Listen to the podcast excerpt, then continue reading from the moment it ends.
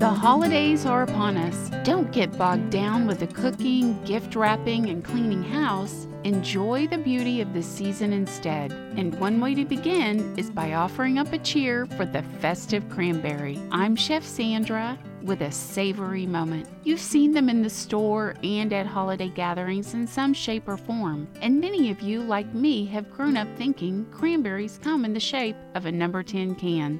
The truth is, there is a lot more history and goodness to this fruit than has previously met our taste buds or our eyes. Grown in bogs and marshes in the far northern reaches of the United States and the Pacific Northwest, this fruit gets its name from the cranberry plant's small pink blossoms that flower in the spring. These blossoms look just like the neck, head, and bill of a sandhill crane, the bird whose favorite food just happens to be the cranberry. The cranberry is native to North America. Indigenous people used cranberries to make pemmican, a dried meat mixture, and were the first to make a sauce sweetened with maple sugar. They also used the berries for everything from poultices for their wounds to fabric dye. Bet you didn't know cranberries were so versatile. Low in calories and high in vitamin C, A, and K, cranberries are also a great source of antioxidants. The nutrients common in the cranberries are known to help slow the progression of cancer growth, benefit dental health, and reduce cardiovascular disease.